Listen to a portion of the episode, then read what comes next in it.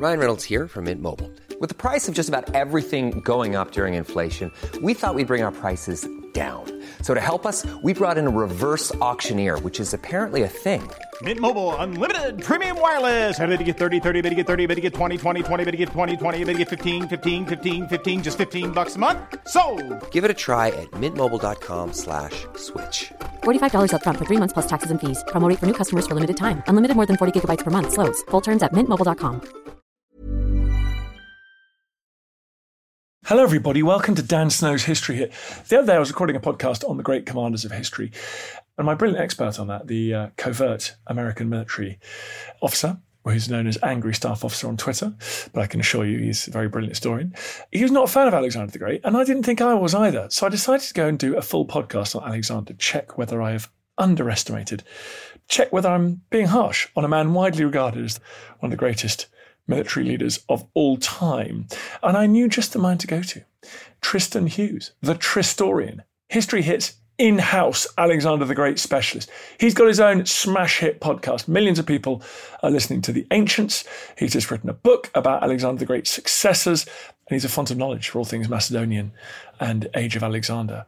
And we just went for it. We just rampaged straight through Alexander's early life, his remarkable apprenticeship, his tutoring at the hands of Aristotle, his slightly dodgy ascension to the throne of Macedon, his bloody housekeeping, and then his invasion of the Persian Empire, Asia Minor, the Levant, North Africa, and points further east, until eventually he stood with his army on the banks of a river deep into what is now India. It is an extraordinary tale. He died at age just 32 in Babylon, his new capital city of a vast empire, but one that wouldn't really outlive him. This is everything you need to know about Alexander the Great. Enjoy. T minus 10. atomic bomb dropped on Hiroshima. God save the king. No black-white unity till there is first some black unity. Never to go to war with one another again. And liftoff. And the shuttle has cleared the tower. Tristan Hughes. Good to have you on the podcast, buddy. Thanks, Dan. It's a pleasure to be here. Well, you know, the Tristan engine is firing all cylinders. Award nominated, massive million listener podcast. It's awesome, buddy. And I'm going to ask you about your favorite subject, which is Alexander the Great. That's what you came to us wanting to talk about in History Hit, and it's what you've been able to do. So I'm very glad that you've been able to share your passion for Alexander and his successes with the world.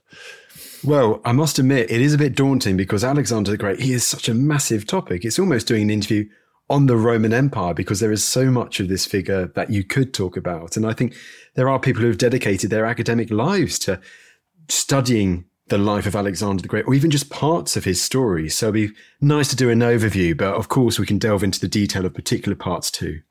Well, and if people want more detail, the Ancients podcast regularly deals with bits of Alexander's life and indeed death and legacy. So uh, please go and uh, listen to that sibling podcast here, Dan Snow's History.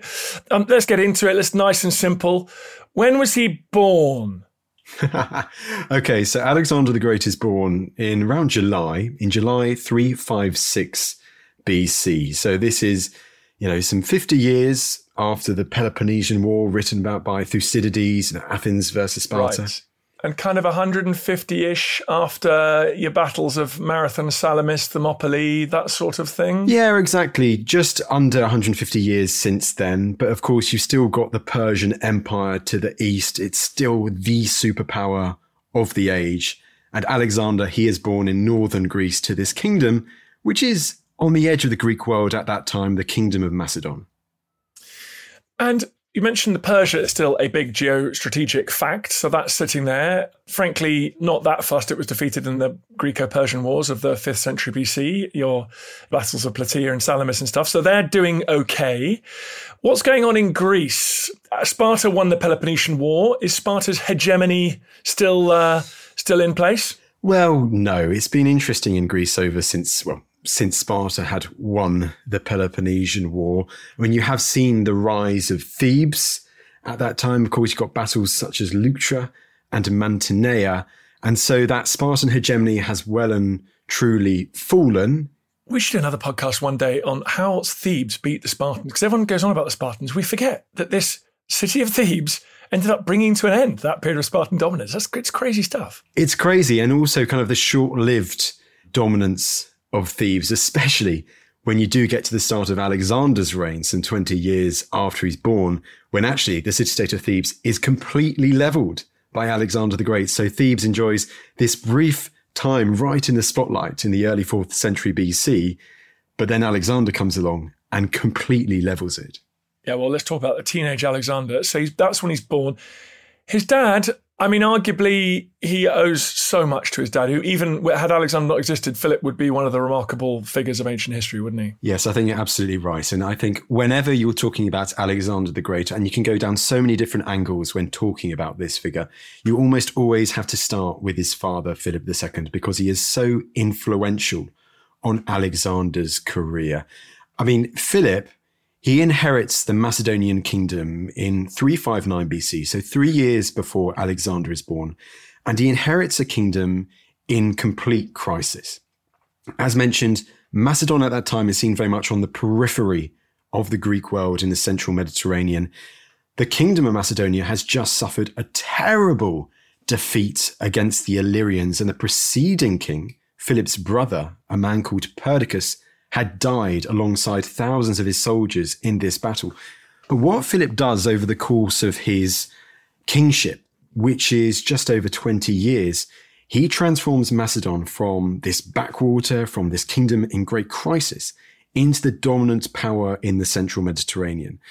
Perhaps most famously, he does this by reforming the army, the Macedonian army, by introducing the iconic infantry formation that is the Macedonian phalanx, re equipping most of his infantry, his soldiers, with this roughly four to six meter long pike called the sarissa. They fight together in tight, packed formations called the phalanx, alongside heavy hitting companion cavalry that the Macedonians were already famous for. And with this nucleus of his new army, he is able to subdue various enemies, whether it's Greek city states further south, whether it's the Thessalians, but also Thracians in modern day Bulgaria and Romania to the northeast, Paeonians in what is now present day Macedonia to the north, or Illyrians to the west. But he also uses other tactics like diplomacy. He has several marriages, and there was a joke that kind of emerged that Philip took a new wife after every war he fought. He was polygamous, and almost all of his marriages were diplomatic to further secure and solidify his kingdom's borders. And so much so, by the time that Alexander is in his late teens, he is Philip's main son, and he is in an, a growing kingdom that has now solidified itself as the dominant power in the central Mediterranean.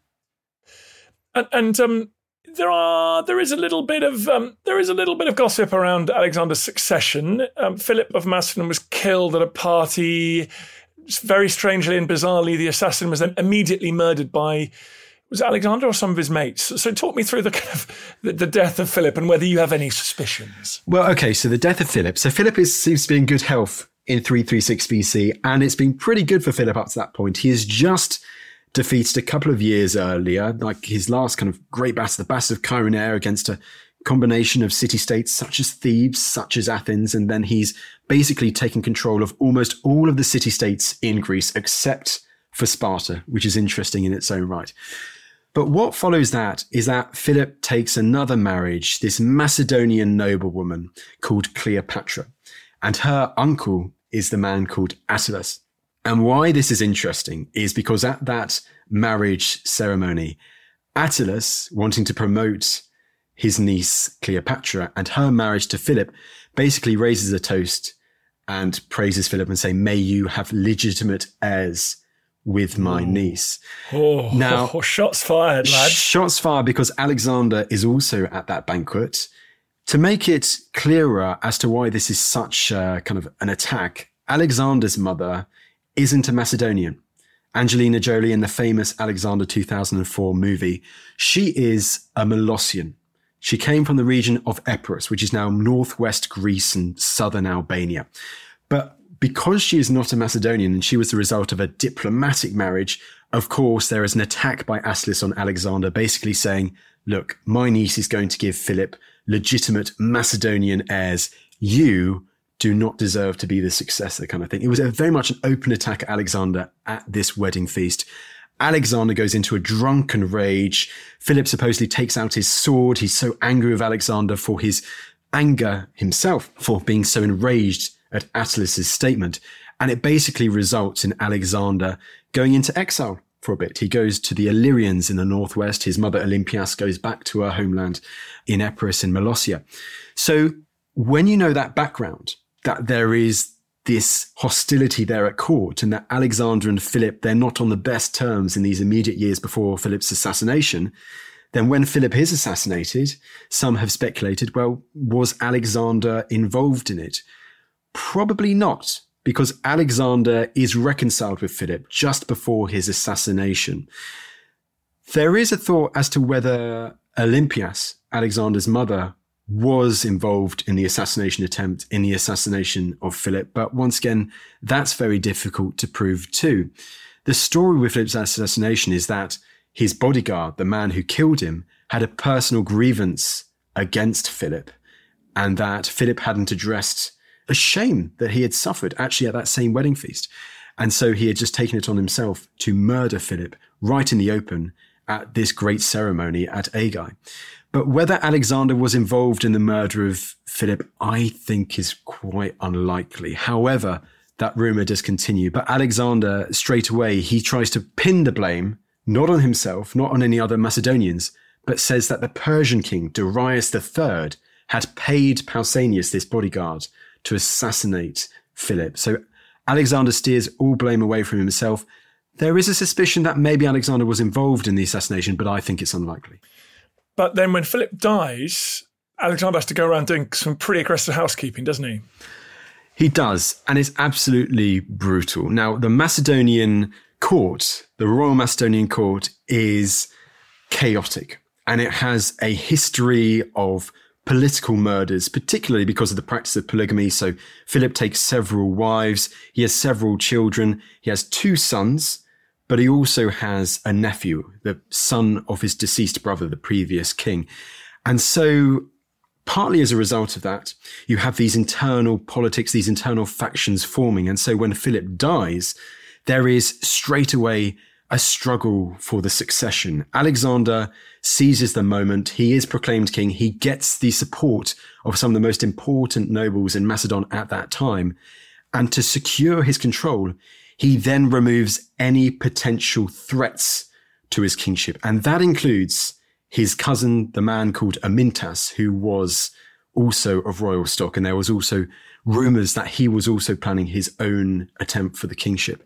He also removes certain nobles who would try to triumph their own family lines and their own links to Philip II, most famously a man called Attalus, who Alexander describes in a later speech as being his greatest enemy of all. But there is a lot of murder following Philip's death so that Alexander can secure himself as Philip's clear and true successor. There's a lot of court, the sort of murder in house, but then he, as we mentioned at the beginning, he just destroys Thebes. He has a sort of lightning campaign to pacify his father's empire, doesn't he? Yes. So he sorts out these internal troubles first of all, and then, as you say, he uses the army that has already been created by Philip. It's also lightning fast because Philip has reformed the logistics system too. He marches, he fights against these Thracians and also a tribe called the Triballi near the Danube River. He solidifies that northern part of the empire recently conquered by Philip. And let's remember how old he is. How old is he at this point? When he assumes the throne, he is roughly 20 years old. He has just turned 20. So this is 336 BC. 20 years after he's born. And we can't be sure. Is he, is he leading these campaigns himself? Is he he's relying on his dad's key lieutenants? What's going on here? So, to an extent, he is relying on key lieutenants. In one particular case, in the case of one of Philip's most capable adjutants, which is a man called Parmenion. Parmenion has already crossed into Asia Minor, into Persian territory, and is almost with a Macedonian advance guard waiting for Alexander to arrive and to start his campaign against the Persian Empire, which he will do a couple of years later in 334 BC. However, during those first two years when he is consolidating his control over the Macedonian Empire in Europe, Alexander is leading these campaigns. So he is marching his army up to present day Romania, up to the Danube River. He is fighting against these tribes in the north. He is then marching back. He is fighting others. He's fighting Illyrians in the west of Macedonia. And then when he hears of a revolt at Thebes, the Greek city state of Thebes further south, he has a lightning march down from western Macedonia. In the space of some 13, 14 days, he arrives outside the walls of Thebes he lays siege to the city. It's not an easy siege, but he ultimately does storm and conquer Thebes. And to show that he's not to be messed with, that no other Greek city state should consider revolt, that he is here and he means business, he completely levels the Greek city state of Thebes to the ground and leaves only one house standing. And that is the house of the poet Pindar, because Alexander, although we remember him primarily as this warlord, as a man who's raised for war, this great commander of cavalry and infantry, and also siege machinery too. He was also a great lover of poetry. He's taught by Aristotle. There's a later story that he had a copy of the Iliad under his bed when he slept. And of course, alongside that, Pindar, he's this famous poet from the 5th century BC, which Alexander also has a huge admiration for. So, in answer to your question, yes, he embarks on these various different campaigns straight away to the north of Macedon, to the west of Macedon, and into Greece proper to secure the Macedonian control of these lands in the early years of his reign. Yeah, I'm glad you mentioned Aristotle, his tutor. I mean, that's one of the great kind of relationships of all time, isn't it? One of the one of the greatest thinkers in human history and one of the greatest military commanders. It's extraordinary that he was his his tutor. Um, so he's pacified Greece. He's shored up his father's Balkan Empire, Greek and Balkan Empire. What next? So next, he turns his attention east, and there is a debate how much that his father, Philip II, had been preparing for a great campaign of conquest against the superpower, the Persian Empire, because before that time, you had had Greek expeditions that had gone into the western extremities of the Persian Empire, which is present day Anatolia and the Greek city states of that west coast. But largely, those previous Greek campaigns had been campaigns of getting plunder and loot, and then they return back to the Greek mainland. But Alexander's next goal, once he secures these lands to the west of the Aegean, is to take an army between 30 and 40,000 men with his Macedonians right at the core, but also some very important allied troops too.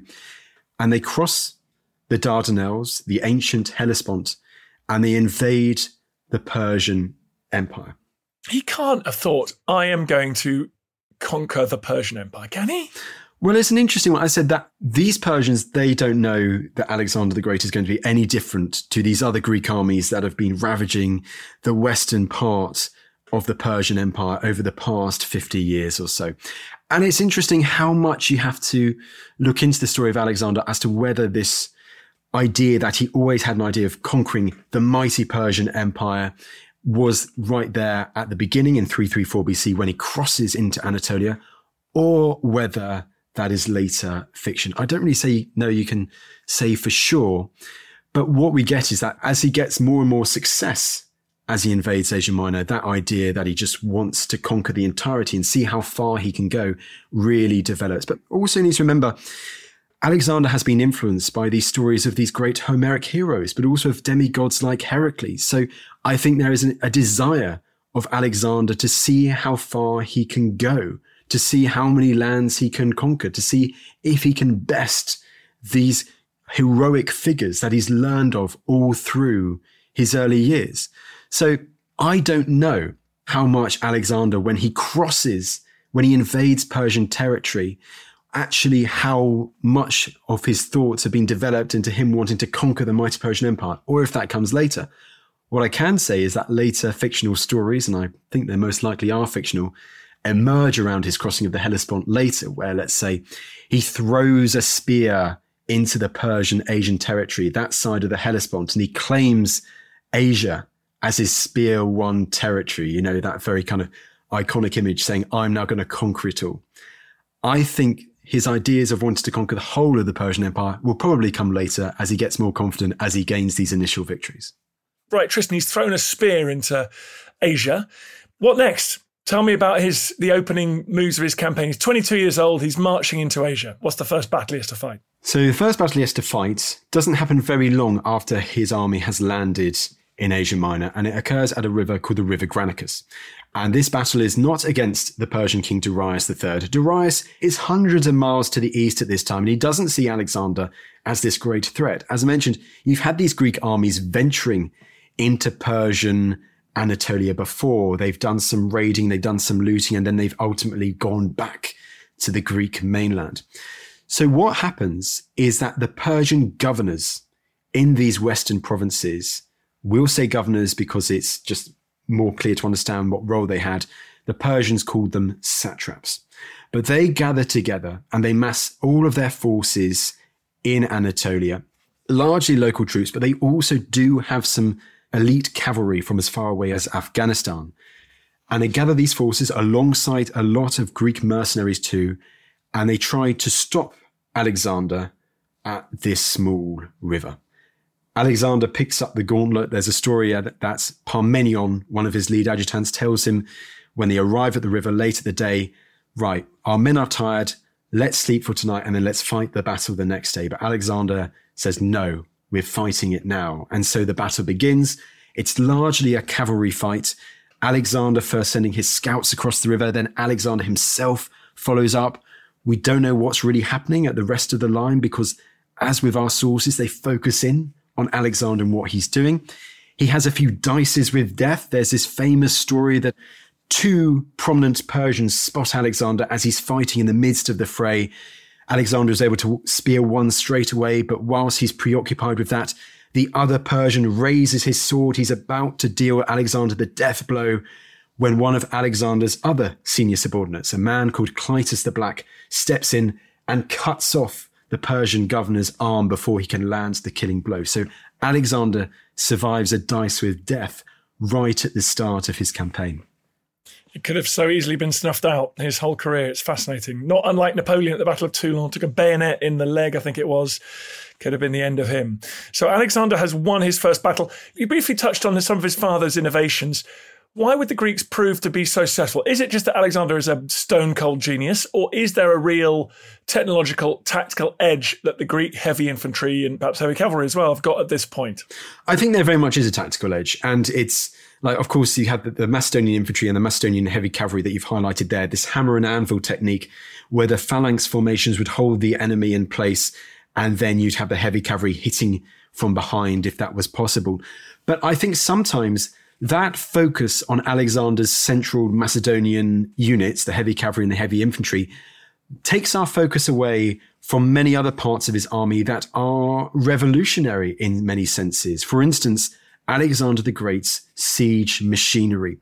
Alexander doesn't just fight pitched battles. Again and again, he has to lay siege to formidable strongholds, and he has some fantastic engineers with him on campaign, such as a man called Diades and they have stone throwing catapults. They have great siege engines. They have rams.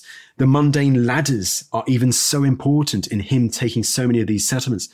He has allied units like these elite light infantry, these javelin men from the upper Strymon River just north of Macedonia, the Agrianians. He has slingers. He has archers. He has light cavalry. It's a combination of all of these things that gives his army the edge combined with a fantastic command structure. And why I mean fantastic is that Alexander is a very charismatic leader. He leads from the front and he gains this incredibly charismatic reputation. His aura is more than any others in the army. But to have that type of leadership style, that very daring leadership style, he has to have the complete trust and dependence on his subordinates that they are going to see through their parts of the battle plan whilst Alexander is leading his companion cavalry or his elite foot guards and dealing the killer blow in a battle. And that is also the genius is because Alexander does have those figures. I love referring to them as mini Alexanders because you see them really rise following Alexander's death. Figures like Perdiccas, like Craterus, like Ptolemy, and so on. They emulate Alexander's charismatic style of leading from the front in these battles. They share in the risks of their men and they are completely dependable for Alexander. And their roles in the battles are almost as important as Alexander's. So I think the keys to Alexander's successes alongside the outrageous luck he had, was the skill of his army, the Macedonian units, but also the allied units he has, was the technology that he had with these siege machines, but also the great quality of the commanders that he had at his disposal too. Those all play super important parts as to why Alexander's army are able to carve their way through this ailing superpower that was the Persian Empire. You listen to Dan Snow's History, talking to Tristan Hughes about Alexander the Great. More coming up. Hi there, everyone. I want to tell you about a podcast that I think you'll like. It's called Mysteries at the Museum from Travel Channel. It's narrated by my good friend and host of American History Hit, Don Wildman. On Mysteries at the Museum, Don travels across the US to find objects that tell shocking stories of American history. You'll hear about the portrait linked to the first bank robbery in American history and about the failed invention from World War II that became one of the most popular toys for kids uncover the secrets behind these incredible objects, and learn about the history of war, science, crime, and everything in between. You're going to love this podcast, all about the remarkable objects in our treasure houses that are museums. Please go and check it out. Mysteries at the Museum from Travel Channel.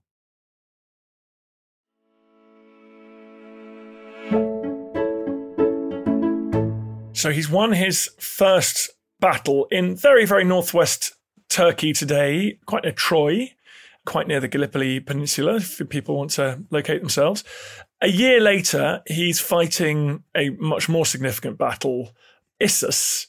And that is, again, sort of where Turkey meets Syria, you say on the Mediterranean, that kind of part of the world. So it's taken a year for him to sort of conquer what is now Turkey. Asia Minor has it, and he's now moving south, and the major Persian force are going to meet him there. Yes, exactly right, Dan. You mentioned Troy there, which is quite interesting because Alexander does do a sightseeing visit to Troy. Of course, he does, with his great love of the Iliad. And so Troy has very much become this kind of tourist site for the likes of Alexander and his companions. But anyway, yes, let's keep moving on.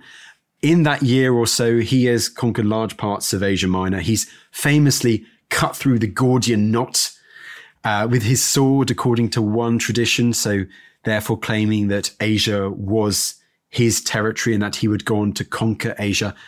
And yes, Darius, in the meantime, has been gathering a large army at one of his capitals at Babylon because he's realized, okay, this Alexander figure, it's not going to be a case of he's just in the Persian Empire for a bit, then he goes back to Greece. This guy is coming east and he's coming fast. So Darius gathers this great army. They come to blows at the Battle of Issus. And the Battle of Issus is a very interesting one because they're placed either side of a river, the Pinarus River. And actually, the battle site is pretty narrow. It's pretty thin before you get to the mountains. So Darius has a larger army than Alexander's, and yet he can't use it to full advantage because the terrain isn't expansive enough for him to kind of use that to his best tactics. However, he still would have thought that he would have won that battle. But Alexander, once again, you see this initiative. He takes the advantage. He charges on the right across the river with his companion cavalry. His infantry fight in the center against lots and lots of thousands of Greek mercenaries that were fighting for the Persians. This idea that the Persian Empire just had Asian units is fiction. There were lots of Greeks that were fighting against Alexander the Great in Persian service for money. It's a hard fought battle, particularly for the infantry in the center and for Alexander's opposing wing on the left side near the sea, which is commanded by one of his chief adjutants, a man called Parmenion. But ultimately, Alexander is able to cross the river to make a blow into the Persian army and he starts enveloping the Persian army. And Darius, despite having a numerical advantage, he is defeated and he is forced to flee eastwards quickly, so quickly that he leaves a lot of his baggage, he leaves his chariot, and he has to leave his family behind. And they all fall into Alexander's possession following his defeat at Issus. So Alexander has defeated Darius for the first time at the Battle of Issus. So that kind of eastern coast of the Mediterranean, so your Israel's, your Lebanon's, Syria, Turkey, that, that's now pretty firmly in Alexander's hands, although he has to go and conduct his, probably his toughest battle, isn't it? It's his, um, the siege of Tyre, which is a settlement now on the, um, the coast of Israel. And I'm always struck, he fights this crazy siege against the people of Tyre. Why didn't Darius come and attack him while he was doing that? It strikes me that Alexander was quite vulnerable at that point. no, Darius is fleeing back to Babylon. He's there trying to gather his next massive army with which to fight Alexander again. Tyre, you know, this great center, mother city of the Phoenicians, as you say, it holds out against Alexander for months before Alexander does ultimately conquer it. Tyre, by the way, strategically, it's an island fortress and it ultimately results in Alexander these great engineering projects, the creation of a mole out to nearly to the island, the putting of artillery on ships. Diades, the great engineer that I mentioned earlier, is so important. His machines are so important Alexander's ultimate taking of Tyre that he's later called the man who took Tyre. And then, I mean, from Phoenicia, from Tyre, once he's conquered those important naval cities, which of course is so important to Alexander destroying without really engaging the Persian fleet because the Phoenician ships, they were very important for the Persian navy. So when Alexander conquers these places like Tyre, he is actually taking those Phoenician ships from Persian control and they are now part of the Macedonian Empire. So a win-win for Alexander. From there, he also has a big siege of Gaza, a bit further south. He then conquers Gaza too. And then that whole eastern coastline of the Mediterranean, that really important eastern coastline is in his possession. And of course, the next step from him there is Egypt. And Egypt, he seems to have a kind of, um, I would say midlife crisis, but he's far too young. He has a remarkable episode in Egypt, doesn't he? Egypt, after its long and illustrious tradition of being self-ruling, was now a province of the Persian Empire. Alexander goes there and actually has goes on like a mad gap year and finds himself. I mean, he really does do a bit of a crazy one here, doesn't he? I think the story of Alexander in Egypt, of all of the countries, of all of the parts of the Mediterranean and Near Eastern and Middle Eastern world that he conquers, I think his relationship with Egypt is perhaps the most fascinating of all because you get this story of him in Egypt during his life, but also, of course, that is ultimately where his body ends up following his death too. But you can go to Egypt today. You can go to places like Luxor, where ancient Egyptian city of Thebes, not to be confused with the Greek city of Thebes, where Alexander almost certainly never went to. And yet you go to the heart of one of these Egyptian temples and you're shown a depiction of a pharaoh on the wall right in the center of this temple. And they tell you that's Alexander the Great. It's not a Tutankhamun. It's not Ramesses. That's a depiction of Alexander the Great as a pharaoh. Well, I knew that, Tristan. You know how I know that? Because I've watched your excellent documentary when you go to Luxor and you ignore all the ancient Egyptian stuff that other people find fascinating, and you are just there, focused like a laser beam on uh, the Alexandrian legacy there. So go and check that out on History Hit TV, everybody. Absolutely. Great plug in there, Dan. Absolutely loving you for it. And even there's another one in the next temple nearby. There's a depiction of Alexander the Great's brother. Philip Aridaeus as a pharaoh too, but that's another story entirely. But it is very interesting how Alexander, although he doesn't spend very long in Egypt, he's very much because of Egypt's long-lasting culture, its prestigious culture, he's almost integrated into it. I don't think he's crowned as pharaoh in a big ceremony that some believe. I don't think there's really enough time. But alongside that, he then goes and founds one of his greatest legacies, the city of Alexandria, which is still a city today on the Mediterranean coastline. And then he takes this weird, bizarre trip into the desert of present day Libya to the oracle of Ammon, the Libyan god Ammon, who the Greeks aligned with their chief god Zeus. Now, Alexander goes there, and it's a bit difficult from the sources, but it seems that either when he arrived or when he consulted the oracle, he was greeted as the son of Zeus, and he received all the answers that he had been hoping for. Basically, that he had been proclaimed by these priests and by the oracle as the actual son of Zeus. So he was the son of a god. Those priests knew where the, where the largesse was going to come from, didn't they? Very wise. They knew where their bread was buttered. Um, so he, he comes away from Egypt thinking he's now divine. And I imagine that didn't help his interpersonal relationships, particularly, as we'll discover. Issus is the end of 333. 332, therefore, he's kind of on the coast and he's in Egypt.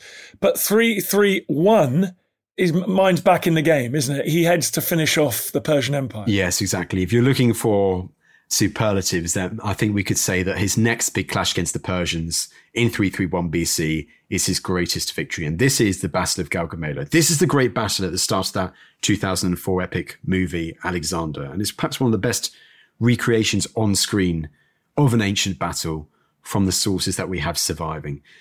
Darius, in the meantime, he's been gathering a huge army back in Babylon to fight Alexander once again. There are stories that he sent letters to Alexander, basically offering Alexander the western portion of the Persian Empire, saying, You can keep that, just let me keep the rest east of the Euphrates River. But Alexander supposedly just replies, No, I'm after all of it, buddy. So I'm coming for you next. And that's what he does. And so they come to blows on this massive plain in northern Iraq near a town called Arbela or Arbea. And what follows is perhaps some of the greatest genius, military genius of Alexander. It's told again and again and again. Darius, at Issus, the battle, he'd kind of been constrained because of the narrow terrain. He's got a massive plain at Gaugamela to play with. He's got chariots. He's got elephants. He's got some of the best elite heavy cavalry in Central Asia. And he's got thousands of infantry too. And despite Alexander being completely outnumbered, what he does in this battle is he is able to maneuver his army to the right, starts moving his army to the right. The Persians, they want to still envelop Alexander, so they respond. And then there's a cavalry fight that breaks out on the far right hand side. More and more of these horsemen are sucked in. Darius sends the chariots forward into Alexander's army, but Alexander's army repels them with the phalanx. There's a story that the phalanx breaks ranks, and these scythed chariots, these chariots had spikes on the side, they go through and they don't really cause any damage whatsoever and are then dealt with. They're also damaged by the javelin men who just shower javelins on these chariots.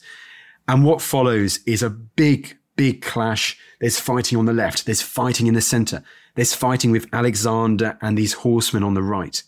And then partway through the battle, Alexander spots a gap that has been created in the enemy line and he gathers a part of his elite heavy shock cavalry, his companion cavalry.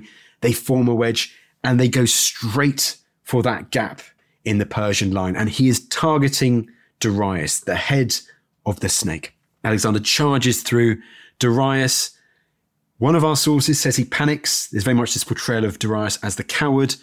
But another of our sources says Darius tried to stay for as long as he could, and he actually wanted to stay there, but he was ultimately convinced that because he was the great king, he did have to retreat because of this decisive act by Alexander with his shock cavalry. So Darius flees the field, and what follows is a general rout of the Persian army when they see that their king has left the field. That being said, there are still parts of the line which fight for very, very long. Parmenion, who's often overlooked, and he's always commanding that part of the line completely opposite where Alexander is. Parmenion's on the left wing. He is fighting loads and loads of Persians, more than his own number, but he still holds the line whilst Alexander is doing that decisive movement on the right. And although Parmenion gets a bit of stick, he was apparently calling for aid for Alexander a couple of times during the battle. But when Alexander ultimately does go to help Parmenion, he arrives too late because Parmenion and his troops have actually dealt with the danger already. So there are these very parts of the battle, but it results in Alexander gaining this overwhelming victory against Darius. His army completely leaves the field in tatters. And this is, I think it's fair to say, Alexander's greatest victory. I mean, it's seen as one of the great victories of all time. And, you know, I do love the fact that he identifies and destroys his enemy's center of gravity. And that's the, the one that's still taught is even though he's well outnumbered, he works out that if he can deliver enough troops on a very targeted attack on Darius's position that he can send his enemy flying. It's an extraordinary story.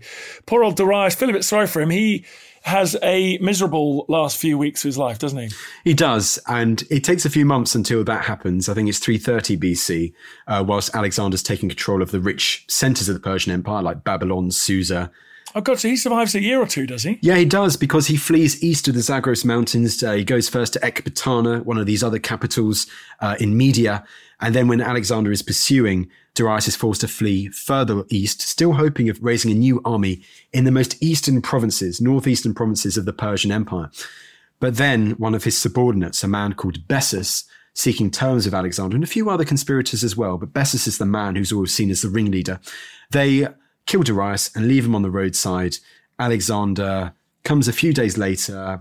Some of the sources say that he actually sees Darius whilst Darius is still alive. That's unlikely. But he finds Darius's corpse, feels very sorry for Darius, makes sure that he has a royal burial fit for the king back in the Persian heartlands, and is buried in the royal Persian tombs. And then Alexander, I mean, he's now the new real king of Asia, of the Persian Empire but he's now determined to get rid of Bessus because Bessus has been this kingslayer of a, an enemy in Darius that he ultimately respected. And so Alexander's campaigns don't finish there. he now decides that he wants to conquer the rest. He now decides that he wants to bring Bessus to justice and go as far as possible. And at this point, what does as far as possible mean? Where does the Persian Empire end at this point in history? So the Persian Empire at this time, it stretches as far as you could say, like Uzbekistan, Tajikistan, uh, Afghanistan in the northeast, the Syr River, what was called the Jaxartes River. There was a settlement called Cyropolis, named after, of course, the King Cyrus II, Cyrus the Great, founder of the Persian Empire. That was very much seen as a northeastern boundary. And when Alexander ultimately does get there, he founds one of his cities fittingly called Alexandria Eschate, Alexandria the furthest. But then the Persian Empire also stretches south across the Hindu Kush into the Indus River Valley, so modern day Pakistan. So those are still areas of the Persian Empire that Alexander was still to conquer, but those are the areas that he campaigns in in the latter years of his life. Okay, so he's on the way east. He's completing the conquest of this empire. We should say there's some criticism of him that he turns Persian, doesn't he? I mean, when he captures these great cities of Persia and he starts to act, does or does he act more like a great Persian king than a Greek, or is this all just propaganda about how the sort of the rugged masculine Greeks are being corrupted by the like softness of the East? I mean, that masculine Greek softness of the East kind of thing, that's kind of, you know, the nature of the literary sources that we have surviving. But I think Alexander doesn't really have a choice there because Macedon and actually the Greek mainland is now a very small part of his new empire. And he's now got all of these various noble families, prestigious families of these various Iranian heritage, you know, especially the Persian heartlands who have their own proud history. You've already seen how Alexander has embraced Egyptian culture when he's in Egypt. And he very much embraces Persian culture when he gets to these heartlands of Persia. And of course, he's also bigged his ego up by now thinking that he is the son of a god, the son of Zeus. And the most infamous case of this, and I say infamous because of how our sources portray it, is the practice called proskynesis, which is a Persian practice where someone prostrated themselves in front of the king and basically seeing the king as a god, when this was completely unacceptable to so many of the Greeks. But Alexander allows this practice for his Persian subjects. It's not for all of his Greeks to do, but he has to embrace these various parts of Persian culture if he is to maintain control of this large empire.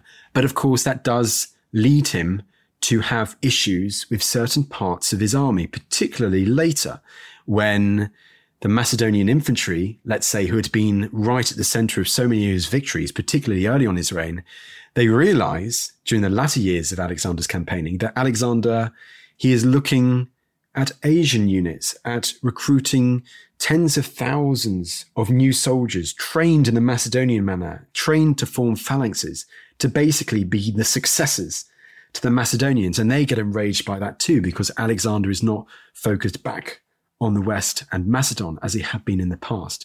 So, yes, I think Alexander has to embrace these various parts of Persian culture because he has to now deal with these various important Persian families and these Persian governors. Many Persian governors he allows to stay in their positions because they know the administration, because largely these ones have decided just to go over to Alexander rather than resist him.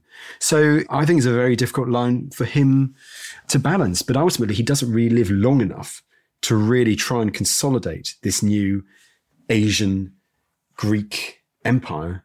So he's embraced his Persian subject, perhaps more than some might like, and he continues his conquest of all the Persian lands. Then he goes further, doesn't he? Uh, this is the bit that always confuses me. He crosses into what is now India and keeps going. Mm-hmm. Yeah, he does. And even before that, when he's in Afghanistan and Uzbekistan, those years are ultimately the hardest of all of his campaigning.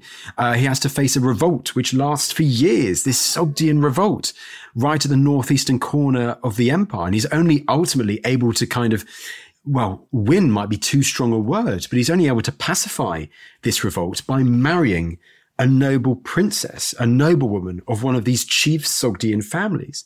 And then he actually installs his new father-in-law, this Sogdian chief, as one of the key governors in that area of the world. And he's forced to leave a garrison of some 13, 14, 15,000 mercenaries to try and contain order on this northeastern frontier of his new empire. So those years after defeating Darius in those two great battles, after Darius' death, are the hardest of his campaigning career. And then, as you say, he heads south. He goes from Afghanistan, from ancient Bactria and ancient Sogdia, and he crosses the Hindu Kush into the Indus River Valley. Now, although officially these were parts of the Persian Empire, they're very much ruled by their own Indian rulers. You have, for instance, Taxiles, who rules from the capital of Taxila, who is friendly to Alexander once he crosses the Hindu Kush and faces all the issues that he has there. But of course, perhaps most famously of all, you have this final great battle, open pitched battle that Alexander faces against the enemy of Taxiles, and this is Porus, king of the Pauravas in the Punjab. So he's in the Punjab. He fights this mighty battle. Is his army starting to get reluctant to keep going further east? What does Alexander want to at this point? Yes, his army very much is getting reluctant to go any further east. It's interesting because he defeats Porus at the Battle of Hydaspes River. And actually, I think he was always going to beat Porus because Porus's kingdom is very, very small, especially when you consider the resources that Alexander had at his disposal by this time. Like something like 100,000 men, including Persians as well. He'd integrated all these new units into his army as he'd progressed further, further east, horse archers too. But Porus and his Indian war elephants and his army had given a hell of a fight. And as the Macedonians are marching, well, the whole army are marching further east, but particularly his Macedonians, they're the most vocal. They're the ones who had served with him, you know, since the start. As they cross more rivers, they ultimately reach the Hyphasis River, which is today the Beas River. And they hear grumbling as they hear rumors that there are more Indian armies awaiting them further east, as far as the Gangetic Plain. And for these soldiers, they're like, this is enough. We can't keep going. We can't keep fighting these armies because, you know, sooner or later, we're going to come a cropper. And so what Alexander has at the bank of this river, western bank of the Hyphasis River, is he has a mutiny. The soldiers who'd been serving with him for so long, who Alexander had convinced to go with him to the edges of the world and further. This is largely unexplored territory. This is unknown territory. They decide to make their stand. And Alexander, he has a great hissy fit almost, like Achilles. He goes back into his tent and is really angry for a bit, but ultimately he gives in. He listens to his subordinates like Craterus and Coenus and he decides, okay, enough is enough. But what we're going to do is we're going to sail down the Indus River to the mouth of the Indus River, and then we'll march back along the coast and go back to Central Asia. And so they decide to go no further but it's not the end of Alexander's campaigning in India because Alexander's almost just like, okay, but we're also going to do a bit more campaigning in Indus River instead. So he campaigns down, and he marches back along what is now southern Pakistan, southern Iran, gets back to the now centre of his empire in the old sort of Persian capitals. Well, he fancied looking west next, didn't he? The Mediterranean basin, Italy and beyond, didn't he? Yes, I think so. Now, of course, people say, what about Arabia? And they're very much right because in the months before Alexander ultimately dies, spoiler alert, in Babylon, uh, he has sent his admiral Nearchus with a fleet to scout out the coastline of Arabia. And it would make sense to launch a campaign there because Arabia, that coast, is so important in the trade between India and the Mediterranean and the Red Sea. So he may well have been looking at doing a future campaign around Arabia, at least learning more about these trade cities that were on that peninsula. But ultimately, I do think he would have looked back further west, especially the city state of Athens, which has been becoming more and more troublesome over the years. It's rebuilding its army, it's rebuilding its fleet. The people in charge at Athens, people like Lycurgus and Hypereides, they are actively anti Alexander. And there are people at Alexander's court telling him this telling him that he needs to go and punish the Athenians, to lay siege to it with siege engines to stop them from potentially revolting. But yes, I think Alexander, having returned from the Far East and during that suffering a terrible disaster crossing the Gedrosian desert, a logistical nightmare where lots of his baggage train, lots of the people accompanying his army die, Alexander has no more intention of looking east. Arabia, maybe, but ultimately he's looking further west you know, maybe to places such as Italy or Carthage in the future, but I think primarily he'd want to go back to Greece and he'd want to target Athens. Crikey. Thoughts and prayers for Athens if Alexander the Great turns up with the with army of Asia at his back. At, uh, I think that would have been. But I think you hit a really striking point there, Dan, and that's the fear factor that Alexander has at this time. So many people do not revolt from Alexander because of the reputation he's had. He's killed so many people over the course of his campaigns, cities that have tried to resist, people who have mocked him. He's been merciful at times, but especially during the later years of his campaigns, he becomes more and more genocidal. And he does get that fearful reputation. And I think it's a testament that when Alexander dies and people hear that he has died, that this fearsome leader is no more, that they decide to revolt. They'd been hanging on. They'd not decided to revolt during his lifetime because of that fear factor that Alexander possessed. Yes, well, let's kill him off because he dies in Babylon at age 32. He has a strange lingering death. Physical. You've written and recorded so beautifully about the death of Alexander the Great. The sort of fights over his deathbed, the extremely large fights the minute he dies, the wars that cestates. You've written books about. I mean, this is your thing. So, just briefly, why does it all just completely fall apart? Well, does it completely fall apart when he dies? What does the empire look like after Alexander? Well, they try to act as if Alexander was still alive. Weirdly, they mint his coinage still and they impose a regency. And I think they only had to do it because of necessity, but also I think because there's a desire amongst many of these generals to wish that he hadn't died and Stan died so suddenly. Alexander has no clear heir when he dies. He has one son who's alive, but he's illegitimate, and he's hundreds of miles west at Pergamum. He has one legitimate son, but he's not yet born, and they don't know it's going to be a son. Roxane, the Sogdian noblewoman he marries to stop that revolt in the northeast. She's either six or eight months pregnant at that time. And what you also have is that you have all of these people who outlive Alexander, these key generals who'd served with him, Perdiccas, Ptolemy, Leonatus, Lysimachus, all incredibly confident and arrogant figures.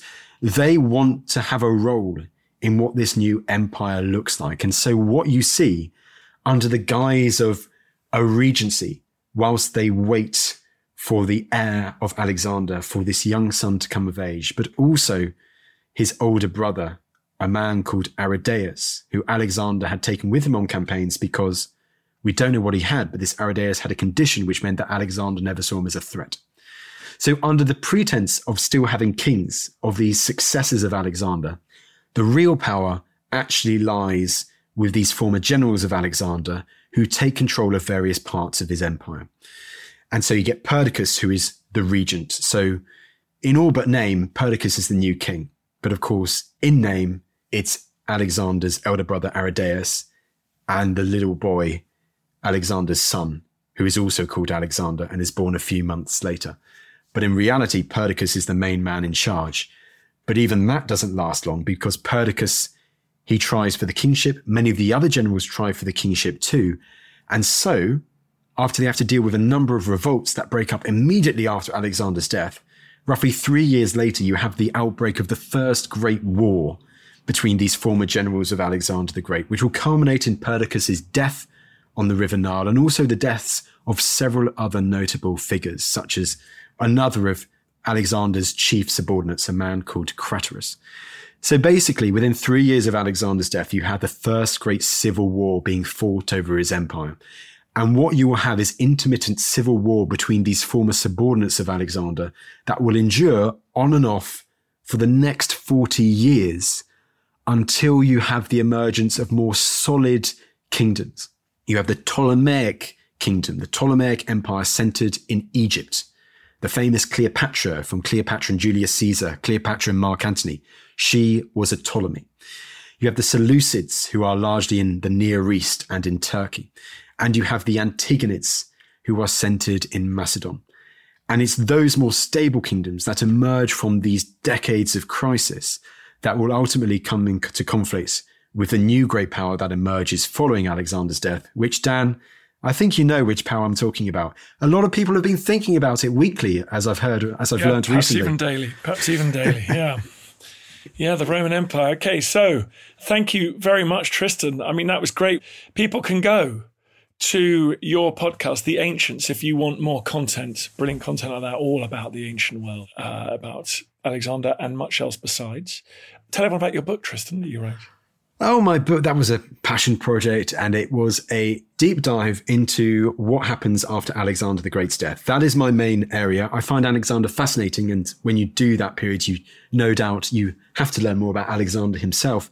But this tries to explain why his empire starts to really crumble so quickly the first three years following his death. And it's called Alexander's Successors at War, the Perdiccas Years. There is a sequel, but that is still mm, Uh, quite a way away. I'm, I'm a bit preoccupied, I must admit, at the moment. But one day I will get the sequel done of Eumenes and Antigonus and the rest. That's very exciting. Tristan Hughes, brilliant historian, author, broadcaster, host of the Ancients podcast. Thank you for coming on and telling me all about Alexander. Thank you, Dan.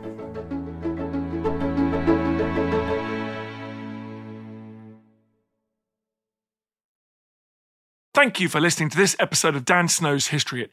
Please follow this show wherever you get your podcasts. It really helps us, and you'll be doing us a big favour. Don't forget, you can also listen to all of these podcasts ad free and watch hundreds of TV documentaries when you subscribe at historyhit.com slash subscribe. As a special gift, you can also get your first three months for just £1 a month when you use code Dan Snow at checkout.